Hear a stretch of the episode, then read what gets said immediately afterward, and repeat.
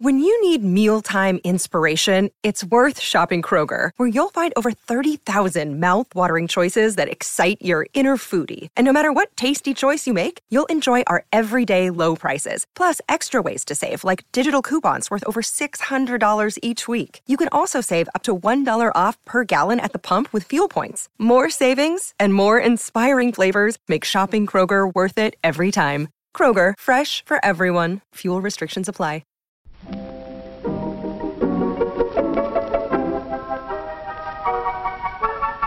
Maybe it's just that you don't know how to use social courtesy. Oh, that's old fashioned. Watch how Lizzie Post and Dan Post Senning. act as host and hostess. They know that courtesy means showing respect, thinking of the other person, real friendliness. Hello, Welcome to Awesome Etiquette. where we explore modern etiquette through the lens of consideration, respect, and honesty.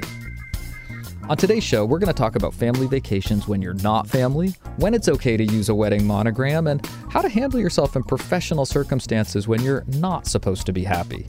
All that, plus a postscript discussion that continues our talk about managing dogs. That's all coming up. Awesome Etiquette comes to you from the studios of Vermont Public Radio and Minnesota Public Radio and is proud to be part of the Infinite Guest Network from American Public Media. I'm Lizzie Post. And I'm Dan Post Senning, and we're from the Emily Post Institute. Oh my goodness. Oh my What a- goodness gracious. I know. I just came off 10 days teaching, and after we record these two podcasts, I'm going on vacation. And um, let me give you a, a great big virtual pat on the back and tell you that I appreciated so much the way you held the fort down when I was away and stuck around because it's it's often there's a rush of work when someone gets back. There's the stuff that kind of piled up over Yeah. time, and it wasn't a ripe moment for you to to take that time Take off. yourself. And I Yeah. just want to thank you for for sticking with it and and grinding through this training that we just got through. Oh, thanks, bud. I really do appreciate that because I was expecting when you got back, I was like, all right, things are going to get easier. And then all of a sudden it was like, no, I still have all the same work. it was kind of funny. I was like, oh, reality check. All right. Yeah. We're doing a lot these days. And it's a lot of fun. And there's a lot of really cool stuff that's going to be coming out of the Emily Post Institute in the next six months. But I am just so excited to take a break for a little bit. And what I'm more excited about is that we we're busting our little rear ends this week to make sure that we have fresh podcasts for you even while I am away. And what's really interesting about today's podcast is did anybody notice that Dan added a studio into our intro? Let's pull back the curtain on a little bit of radio magic and share with all of our listeners out there that we are actually recording today from two different studios. I am in St. Paul, Minnesota, at the studios for Minnesota Public Radio, which is also the home to American Public Media. Dude, we're recording from two different time zones. Well, that meant I had to get up just a little bit earlier, but but I am in studio with Hans, who also got up extra early this morning to get in here and be sure that we had all of the technical specs in order so that we're able to do this. And it really is kind of fun. Yeah. Boy, we are so grateful for it. And I'm really excited that you guys have gotten a chance to meet in person. I'm terribly jealous. Just so you know, I am literally green with jealousy right now. It's everything that you thought it would be and more. Hans is ah! incredible. And just like I'm looking at Hans right now, we should let everyone know that another piece of the radio magic is that you and I have little video chat windows open. So we're looking at each other the way we often do across the table at Vermont Public Radio, but it's across the country. It's really kind of incredible. Gotta love our digital world. It is amazing. But we've got a lot of questions to get to this week. Shall we get on with the show? Absolutely. You mean that's all there is, just what we've talked about? Oh no, but you already know a great deal. And you can learn still more by watching Mother Dad and other people who have good manners. On every episode of Awesome Etiquette, we take your questions on how to behave. If you have a question for us, you can email it to awesomeetiquette at emilypost.com or give us a call at 802 866 0860. Our first question today has to do with family vacations when you're not family. Hello, Lizzie and Dan. This May, I am thrilled to be going on a two week trip to England and Ireland with my boyfriend of three years and his family. This will be my second time traveling with them. The first time we traveled together, I paid for my plane ticket, hotel accommodations, and little things here and there. The family insisted on picking up the tab for most things, such as dinners out or coffee breaks, entertainment fare, and so on. This was extremely generous of them, and I am very appreciative. Of course, a thank you card and gift was sent to them when we returned home. For the upcoming trip, everyone's airfare and hotel has been covered by my boyfriend's grandfather. He is facing health challenges, and his final wish was to have his family visit one last time. Because of this generosity, I would really feel more comfortable paying for my own meals, coffee, entertainment, etc. I do not want to blindly assume that they will cover the cost for these things. However, I feel stuck. I am so grateful to have a partner with a loving and kind family who has welcomed me with open arms. I truly value my relationship with his parents and grandparents and do not want to cause any unpleasantness.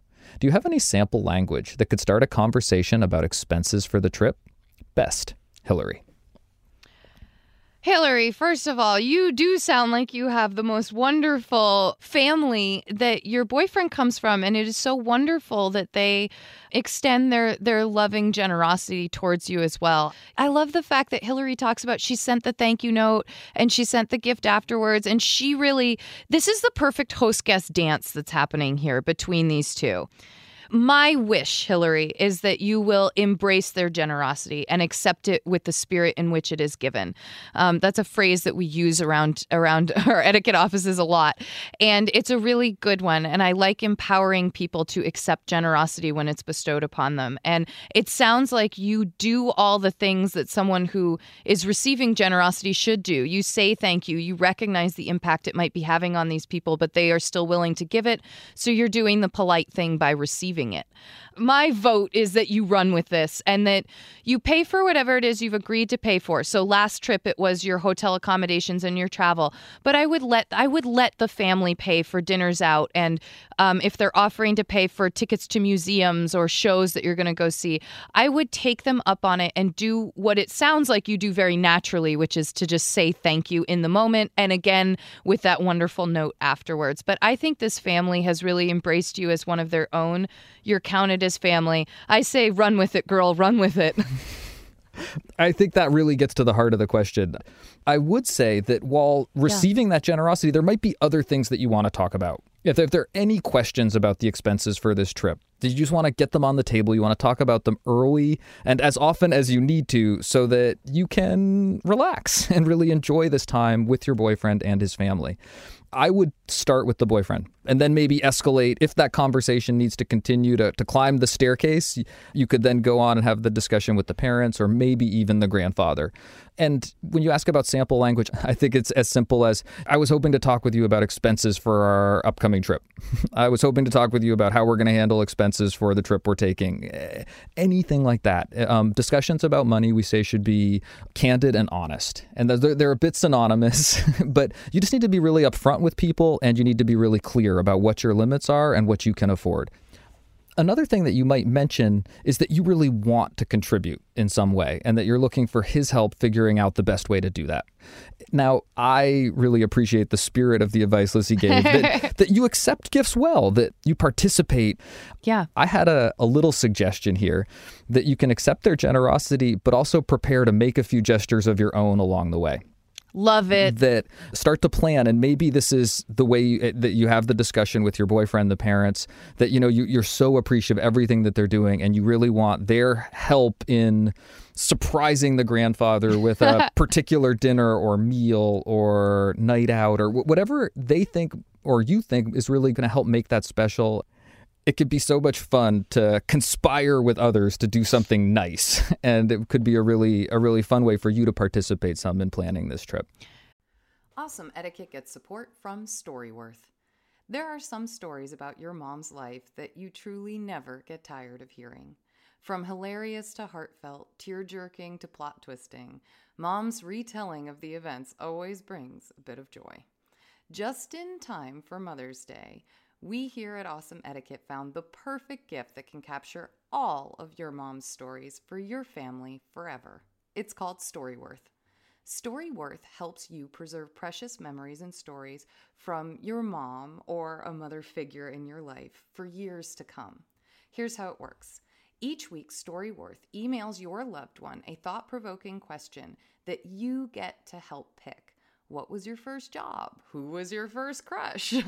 Storyworth makes the writing process a breeze. All your loved one needs to do is to respond to the email prompt with a story. Long or short, it doesn't matter. I did this with my mom and it was really, really rewarding.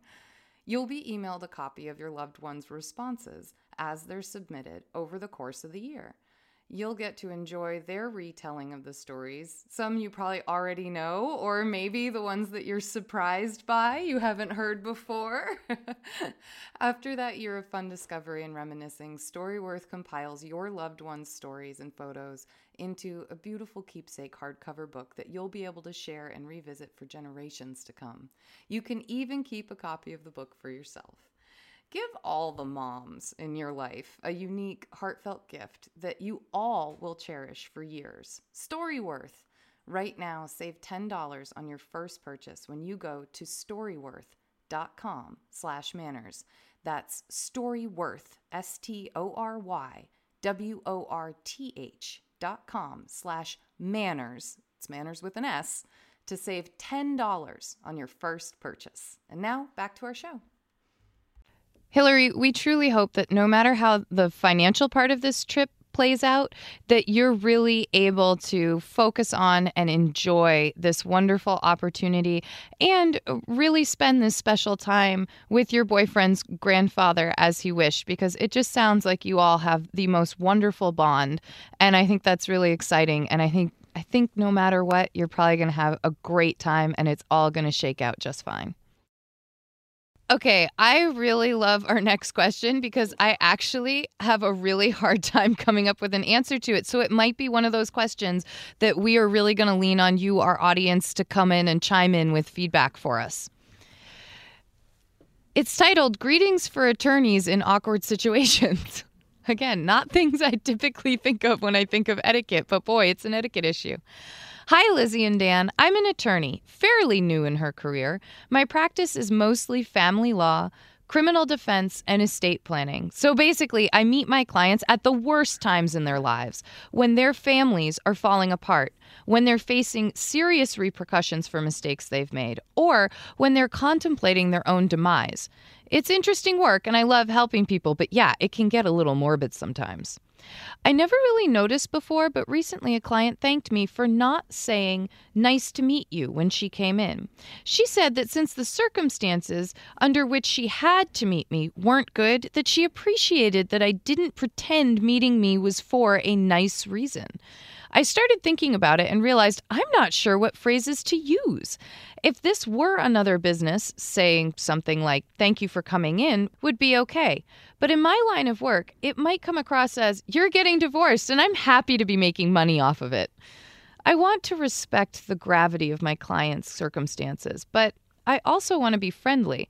A lot of times I end up acting almost as a therapist for my clients, so I want to cultivate a comfortable, respectful demeanor for when I'm meeting them. Do you have any advice? Thank you. Advocating and etiquette advocating and etiquette. Well, thank you also for your question. I sympathize. And I also have a, a relative who practices this type of law. And yeah. this particular girl really prides himself on staying out of court on providing services for people in these difficult times and doing it in a way where he can help them resolve their situations in the best possible way for them at that time. And if they can stay out of a really contentious fight, that is oftentimes his pitch that it's going to be better for all parties involved. You provide an incredibly important service, and maintaining that environment of respect is an important part of providing that service so that everybody that you're interacting with feels that they have a place where they can be heard and well, listened to, respected, be treated like considerate and honest people. Yeah. While this question feels very personal, it's a professional etiquette question. And the stakes are are somewhat high here. And, and as you point out, there is a question of money involved. And you want to be careful about how you appear so that it doesn't come off as crass. My guess is that what really matters here is the tone. It's not exactly the words, because any script that I come up with, uh, or or that Lizzie Post comes up with, I appreciate you coming in. I'm glad you reached out. Thank you for turning to us. If if I were to to really parse it and look for the negative, I could find something about it that felt negative in the same way right. you mentioned thank you for coming in could sound like you're getting divorced i'm happy to make money off of it so i do think it's the question of your tone that you do it in a way that has some seriousness, but without being insincere or being rote. And I think it's a great uh, reminder to all of us that we really stay present in that moment. That what's important is um, our ability to be with that person and read what it is they need, what it is they're feeling. My first go tos were things like, um, I appreciate you coming in. And I think I, I appreciate says something a little different than thank you. I, I think there's just a, a different tone to it. So maybe I appreciate you turning to us during this difficult time you know, you say, Good morning, Mrs. Smith. Um, you welcome. know, I just really, yeah, welcome. I just really want you to know that I'm, I'm here for you during this difficult time. That might be a way. It's, I like the idea of welcome because that, that does let them know they are welcome to this space. And this should be a space where they are being welcomed into. That's okay. That's really okay. I don't think that has to do with the money so much or saying, like, thanks for choosing me. I've got an idea. Yeah, what do you think? We've we've between the two of us run through about five or six different things you might say. And this yeah. was one of my little etiquette exercise thoughts. What if you wrote down four or five different greetings or five or seven different greetings and just having some variability in the way that you approached that might be uh, might introduce enough choice into the equation to keep mm-hmm. that moment fresh. That there's yeah. not going to be a particular right answer, but y- you might want to be really concrete with yourself that you know there's about th- there are a number of different ways I could handle ways this. you could approach it. Yeah. Those are all tools. I like the idea of of moving straight into the idea that you're going to be able to help this person through a difficult time because that is really what you are there for focusing on that rather than the it's a pleasure to meet you, even though that's a general nicety. I think getting right to the Mrs. Smith, I really want you to know that I'm here for you during this difficult time, or I'm I am uh, I'm glad to be able to help you during this difficult time. I really like that. I think keeping your your approach professional is important mm-hmm. and it could be very easy as you acknowledge to start to fall into this role of therapist. And there's a certain percentage of your work that's going to involve that type of work. At the same time you're also there to provide legal advice and really keeping that that framework around the interaction i think is going to make it a more comfortable space for people that are going through a really difficult time as Lizzie said at the start of this question, this is a very difficult topic. And um, this is one of those questions where Lizzie and I would both really like to appeal to all of you out there, our audience, to help us and our listener out and send your responses to this question to awesomeetiquette at emilypost.com. Next up is a question for our wedding trainer, Lizzie Post, and it's a classic wedding etiquette question. It has to do with married monograms before the wedding. Hi, Emily Post family. Oh, I really like that intro. I do too, everybody included. I am writing to find out whether it is appropriate to use your married monogram on wedding invitations. My mother says I should not, but I am reading mixed reviews online. Warm regards, Rachel. It's Kaley Cuoco for Priceline. Ready to go to your happy place for a happy price? Well, why didn't you say so? Just download the Priceline app right now and save up to 60% on hotels. So, whether it's Cousin Kevin's Kazoo concert in Kansas City, go Kevin, or Becky's Bachelorette Bash in Bermuda, you never have to miss a trip ever again. So, download the Priceline app today. Your savings are waiting. Go to your happy place for a happy price. Go to your happy price, Priceline. Another day is here, and you're ready for it. What to wear? Check. Breakfast, lunch, and dinner? Check. Planning for what's next and how to save for it? That's where Bank of America can help. For your financial to-dos, Bank of America has experts ready to help get you closer to your goals. Get started at one of our local financial centers or 24-7 in our mobile banking app. Find a location near you at bankofamerica.com slash talk to us. What would you like the power to do? Mobile banking requires downloading the app and is only available for select devices. Message and data rates may apply. Bank of America and a member FDIC. Rachel, this one is so easy. I love it. I love it. It is such a clear cut answer. And your mother is right. I rarely get to say that, but your mother is totally right. You don't want to use your, your married monogram until the marriage is official. And that is only for the for safety's sake. It is it is one of those things that we really do stick to and that while I have every confidence that your marriage is going to be fabulous and it is going to go off without a hitch. Um, the reality is is that until you have actually signed that marriage certificate, you are not Mrs. So and so, or you are not, you know, you you don't have that hyphenated last name yet. You are still with your given name, and I think it's really important to just remember that until that marriage certificate is signed and official, those aren't your initials, those aren't your monogram. And so you really want to wait until after the wedding. One of the other ways to think about this too is that if you started sending stuff out that had your monogram stationery, you might a little bit give people pause and, and have them be a little confused when they receive it. Wait a second. Did the wedding already take place? Did it already happen? Because her monogram's different or her name is different. I'm not sure. Wait, are, is the wedding still happening? I'm pretty sure I got an invitation. so keep it simple. It's a clear dividing line, and as soon as that that marriage certificate is signed and everything is official, use all of that wonderful stationery and monograms everywhere that you possibly can. One of the advantages of sitting in this studio is I could see the quizzical look on Hans' face right now. W- what are you thinking, Hans? So I'm just wondering. I really yeah. love the part about wedding invitations that it's the coming together of two families. You know, oftentimes you get an invitation and it's the parents you know, this group of parents and this group of parents present these people to be married. And it feels like that last moment to be able to celebrate this is the family that I'm bringing into this relationship. Oh, like you're celebrating your given name up until One the last, last moment that it's yours. Oh, exactly. I love that idea. I like oh, that you little romantic Hans. That's very romantical. I love it. And yes, I made up that word. I like that positive spin on thinking about it. Very, very. You've been hanging out with uh with a couple etiquette experts for a while now, huh? but there's more. What's that? More questions coming up, but first, a word from our sponsor. Here, let's try another trick. This next question is about a gala gaffe. Dear Awesome, that's you too Wait, hey, that was an exclamation point at the end of that, bub. That's you two. The question begins My wife and I live in Washington, D.C., and we were invited to an annual gala event recently. It is not black tie, but is a very elegant affair reception, seated dinner, program. This year, I knew I would be traveling during that time in a great southern city. Not New Orleans, Lizzie, although that is one of my favorite cities. But I decided to accept the invitation anyway. I made plans to fly back early on the same day so that I could attend the event. It was going to be tight, but I thought I could make it. Sounds great, right? Unfortunately, I missed my flight back. The next flight arrived in DC too late for me to make it to the event. My wife didn't want to go alone, so neither of us could attend. As soon as I realized I was not going to make the flight, I emailed my host to let them know. I didn't have a phone number to reach them. This was only about three hours before the event, but I hoped they might be able to find someone else to go, or at least I wanted to let them know as soon as I could. I sent a subsequent note after my flight was rebooked to confirm that we were so sorry, but we would not be able to make it. I feel, felt terrible.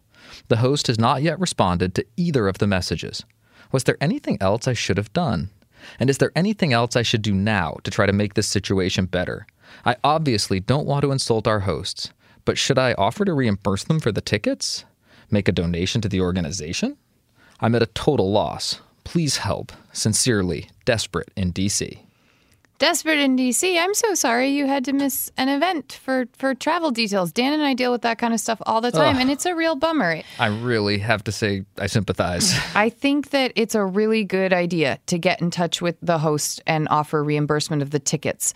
Just as a charity event, as something that you missed and they would not probably have been able to find someone else to go on such short notice, I think it's the right thing to do. I don't think you need to do a donation unless you would do a donation. And I don't think you have to t- do the donation privately for your own sake of donating. Don't use it to show how guilty you felt or something like that. You want that to have a very honest and generous nature about it. And I think that that's important to keep intact and separate the reimbursement from the donation if you're going to make the donation. Let, let them know how serious you are with the sincerity of that apology. Yeah, I exactly. That, that, Don't that let your money speak for the apology. Exactly, Dan. Yeah. So there was something I noticed in the question. Yeah. It, it seems like both of the contacts here were happened before the event. They were Mhm. that anticipatory, trying to call and let someone know as soon as possible. Would you follow up with an apology later? I think that you absolutely need to get in touch. You have email, but if you can get this person's phone number, I would make the phone call and try to get them on the phone and I would issue an apology and I would also make sure to offer to reimburse for the tickets as long as you have the means to do so. I have a follow up thought, but but before I offer it, I want to ask you one more question Yeah. about this night. Yeah, yeah, yeah. What do you think about the decision of our listener's wife not to go? I oh I, I knew we had to answer this question and and I feel terrible having to say it, but I have a problem with it. I'm not in support of it. I think that at this late hour, with it being a fancy event and something that someone else bought you tickets for, I think she should have gone. And it, it would have given her the opportunity to say and communicate what happened to you. But I want to say this with the sympathies of it can be scary to go somewhere on your own. If you don't know these people, it can be especially awkward. But sometimes, for the sake of when someone has bought you a ticket to something expensive and nice, and you just, you you put the fear and the worry or the not wanting to maybe his wife didn't want to go in the first place Mhm. maybe she wasn't feeling that great there's a million things that i could vouch for her but because we don't have them to work with i want to say i think she should have gone because she could have communicated what had happened something it, it would have made it better Should be part of the couple that have accepted this invitation. Yes. And she can still go. and there's a moment where I'm saying, well, if they could have gotten the tickets to someone else, it's maybe it's easier to ask a couple to go than a single, but I also think that doesn't hold that much weight. But you address another concern that I had here, which else? is that with no reply to the two emails, you don't know if those messages have been received. Right. And I'm imagining an incredibly awkward scenario where someone on an evening time or a weekend when they aren't checking their email hasn't gotten the word and they are somewhere waiting for you and you're just not showing up. And how incredibly awkward that moment can be and how incumbent it is upon any of us who find ourselves in that situation to do everything we possibly can to avoid putting someone else in that kind of awkward situation. So without that confirmation, Yeah. I'm thinking asking your wife to look up their phone number to try like in a phone book. in a phone book to, to call all mighty forces to your aid. I, I, I was saying I'm thinking mutual contacts, like uh, Google search them, Facebook search them, something. snail right? mail's too slow, Slow, but can you release a carrier pigeon? Is there anything you can do to get them word to avoid yeah. that incredibly awkward possibility of them being stood up Yeah. that that night? So so tough stuff, tough stuff. and and that's trying to go back in time. Yeah, and that's that's do. impossible to do. You can't do that. And the concluding thought that I really do want to leave you with is that I don't want you to feel too terrible about this. It's really important to hold yourself accountable. At the same time, you don't want to beat yourself up. You only want to hold yourself as accountable as it's going to be useful for you to do the right thing, to correct the action, and to not do it again. Yeah. We have a policy at the Emily Post Institute that if it's a really important event, we fly the day before. Yep. And I used to try to squeak it in, and I just don't anymore. So if there's really something that you can't miss, where you couldn't live with yourself if you missed it, plan more time in the future and you're going to be in better shape. You hear that? She says you're not as rude as you used to be. What do you know? That's the end of our questions for the week. Thank you for submitting your questions. You can send future questions, updates, and comments to awesomeetiquette at emilypost.com. Or you can reach us on Twitter using the hashtag awesomeetiquette or leave us a voicemail at 802 866 0860.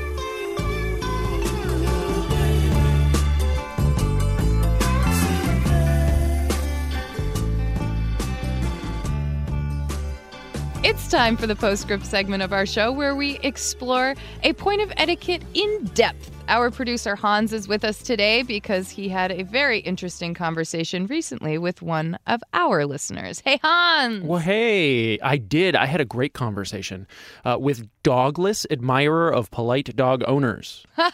we'll call her Dogless from now on because that's a little unwieldy, but it's a great moniker, right?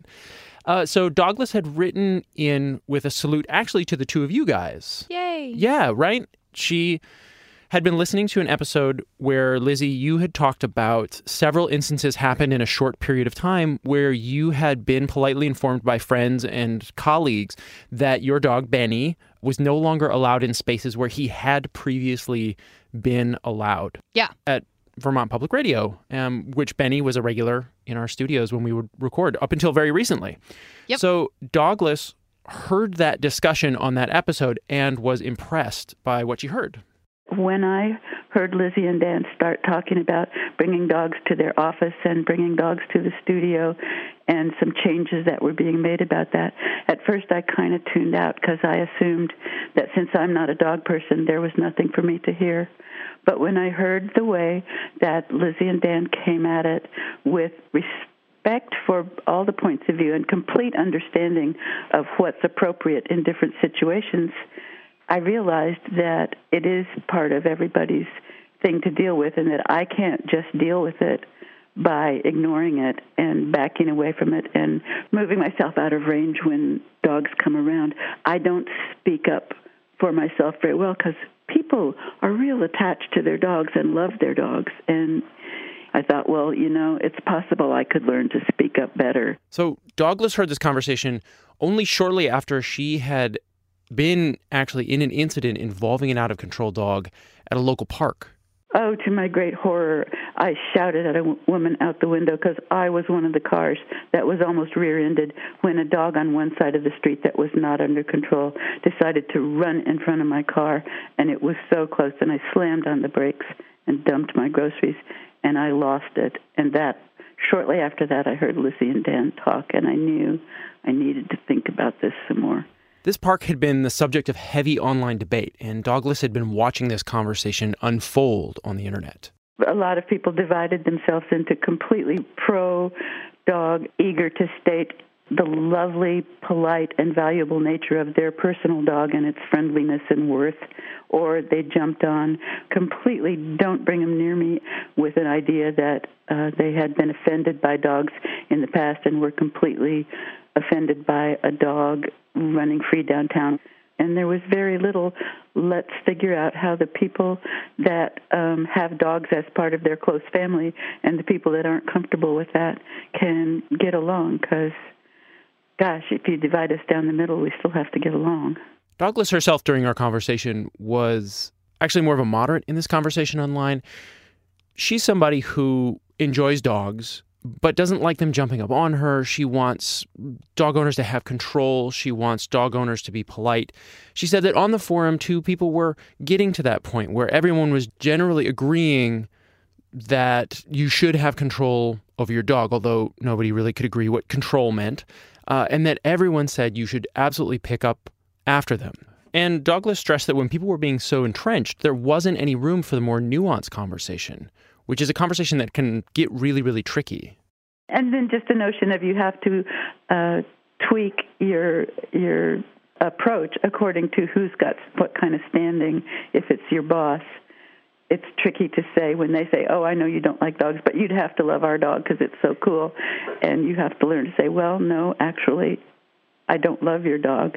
Could you please tell it to lie down?" Or it's tricky. It is tricky. It's tricky because dogs fall into that camp of things that people should love.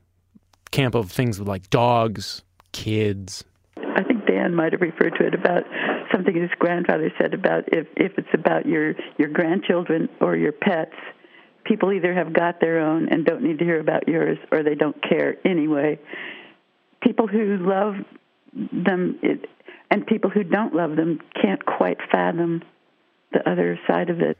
And ultimately, the entrenchment that people end up feeling about dogs can limit their ability to interact with each other. It's not even this side and that side, it's quite a spectrum.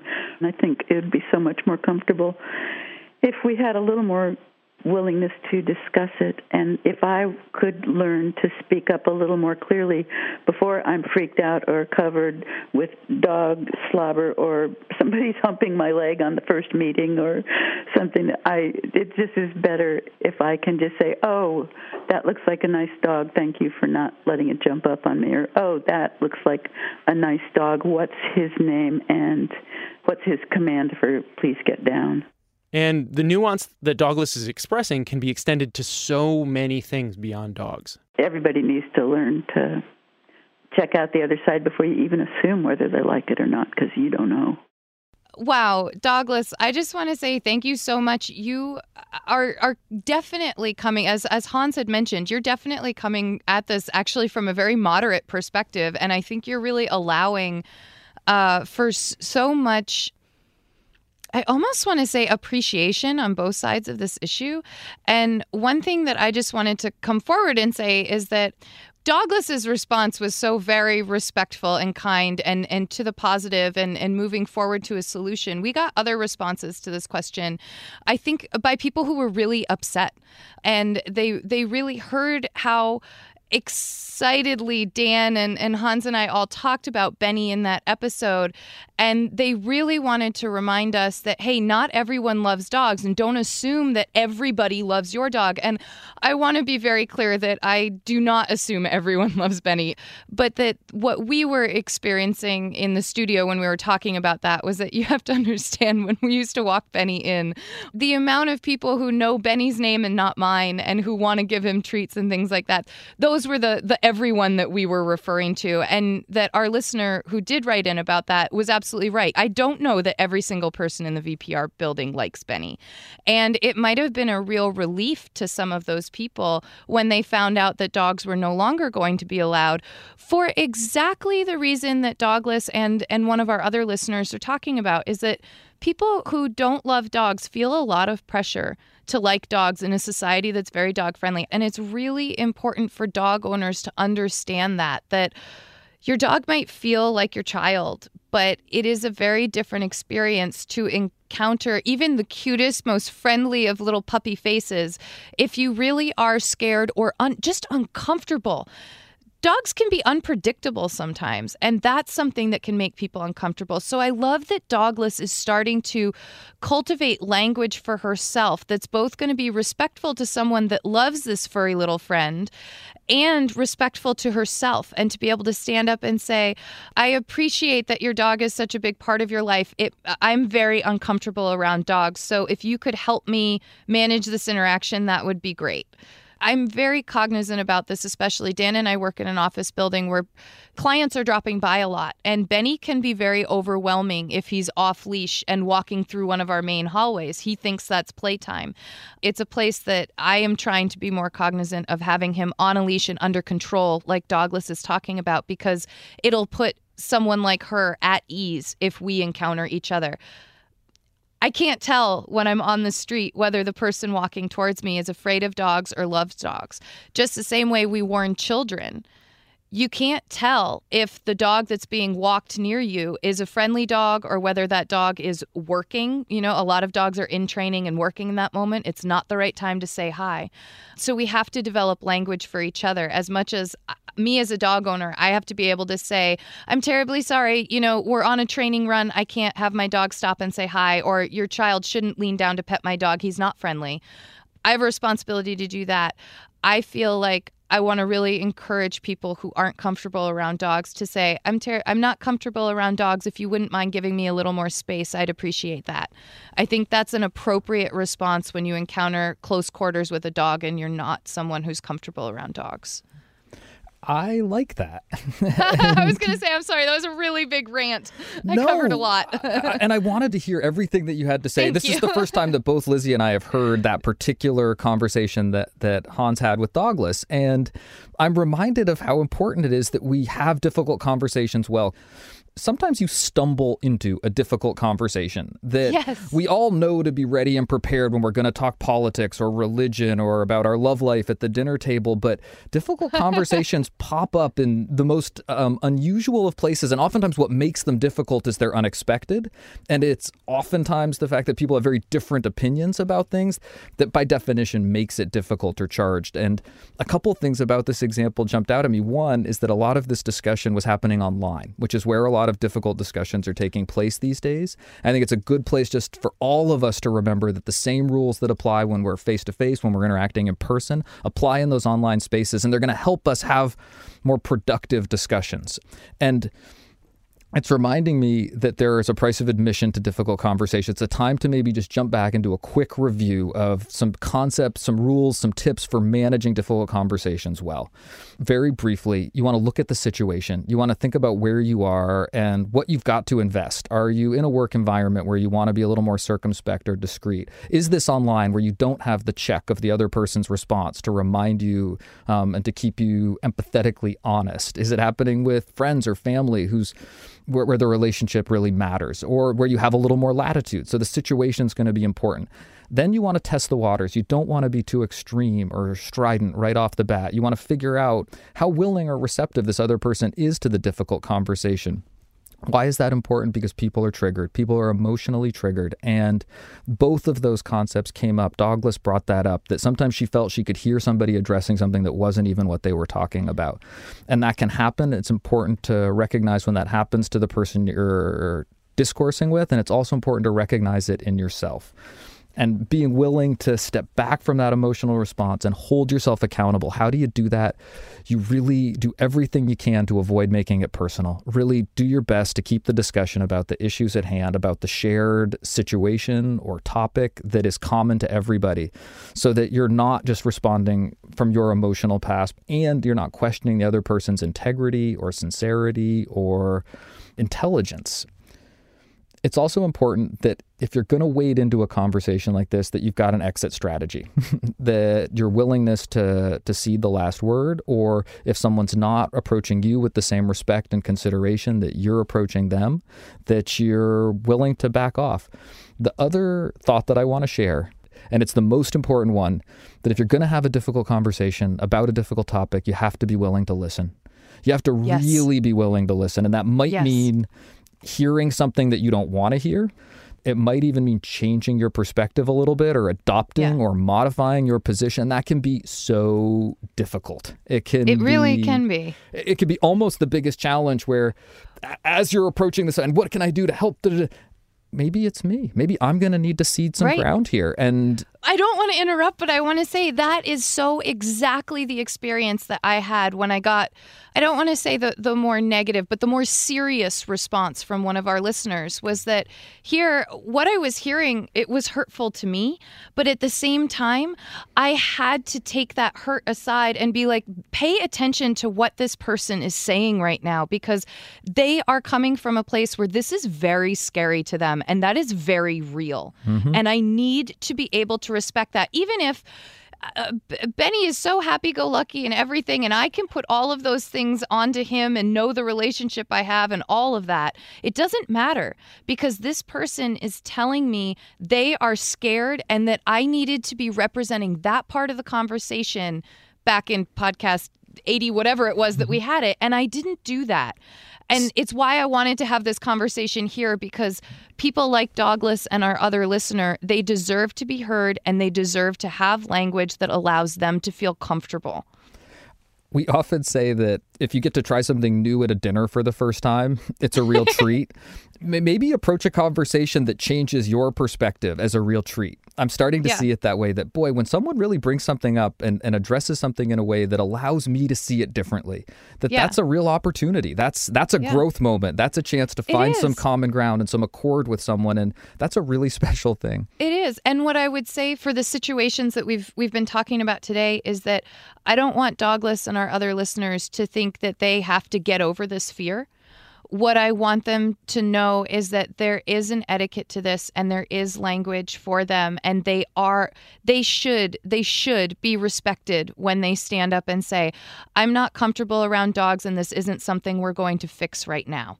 And you can say it just like that. If it, um, Dogless was talking about a sample scenario of a boss, and my my boss loves their dog, and they tell me, "Oh, but if you just met my dog," no, I, I really I appreciate that perspective and I'm so glad you have your dog in your life, but I'm really uncomfortable around dogs in general. It's not something I get over just by meeting a cute sweet dog. So thank you, Dogless, and everybody who inspired this conversation about a surprisingly difficult topic.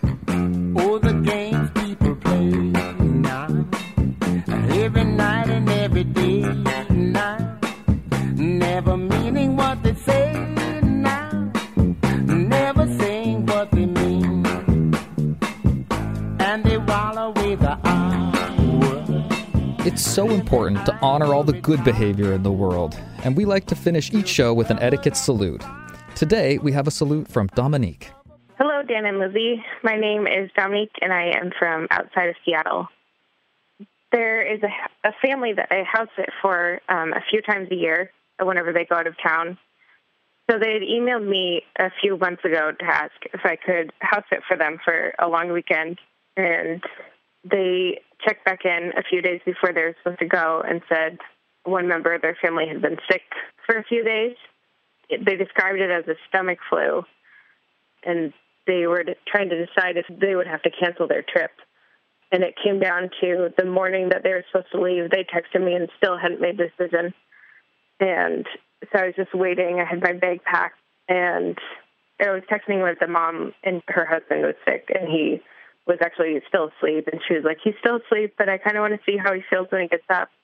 And then I said, "You know, I'm worried if it's a virus." And she actually said, like, it probably isn't. Like, no one else in their house has gotten sick, but she didn't like make me feel bad about being worried about that. She's like, "Yeah, no, that's a possibility too." Like, and as soon as I said that, they immediately said, "Oh, you're right. We agree. We'll just cancel it." And they decided to pay me the agreed upon rate that we'd already decided on for my trouble, just since I'd set aside my time. But it was really nice the way they offered to pay me anyway, too, because it was just like immediate, like in the same sentence, like I couldn't say, no, that's ridiculous. You don't need to do that. They're just like, let me make sure we still have your address and like we'll send a check tomorrow. So I just am really appreciative of this family and their generosity, and I just want to say thank you. Dominique, what a wonderful experience to have them both consider your time and effort that you had been expecting and budgeting for this extra income, as well as having adjusted your schedule. I love the fact that they really respected the draw on your time and effort that canceling this would then also make. And I do think that what they did was the appropriate thing to do.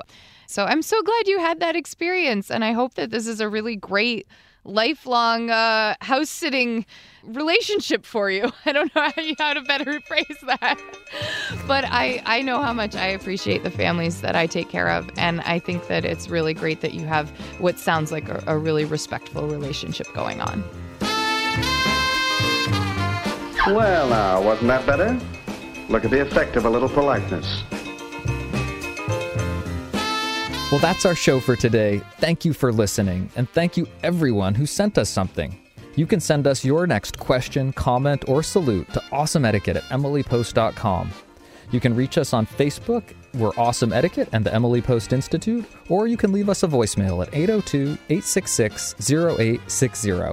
On Twitter, I'm at Daniel underscore post. I'm at Lizzie A Post. That's Lizzie with an IE. And don't forget, if you like what you hear, help us out. Subscribe on iTunes and leave us a review. Our theme music was composed and performed by Bob Wagner, and our show is produced by the incredible in person Hans Buetow.